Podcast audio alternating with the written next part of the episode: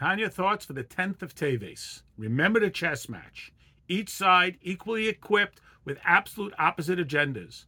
When our matriarch, Rivka, inquired of Hashem, why is there such a struggle within her?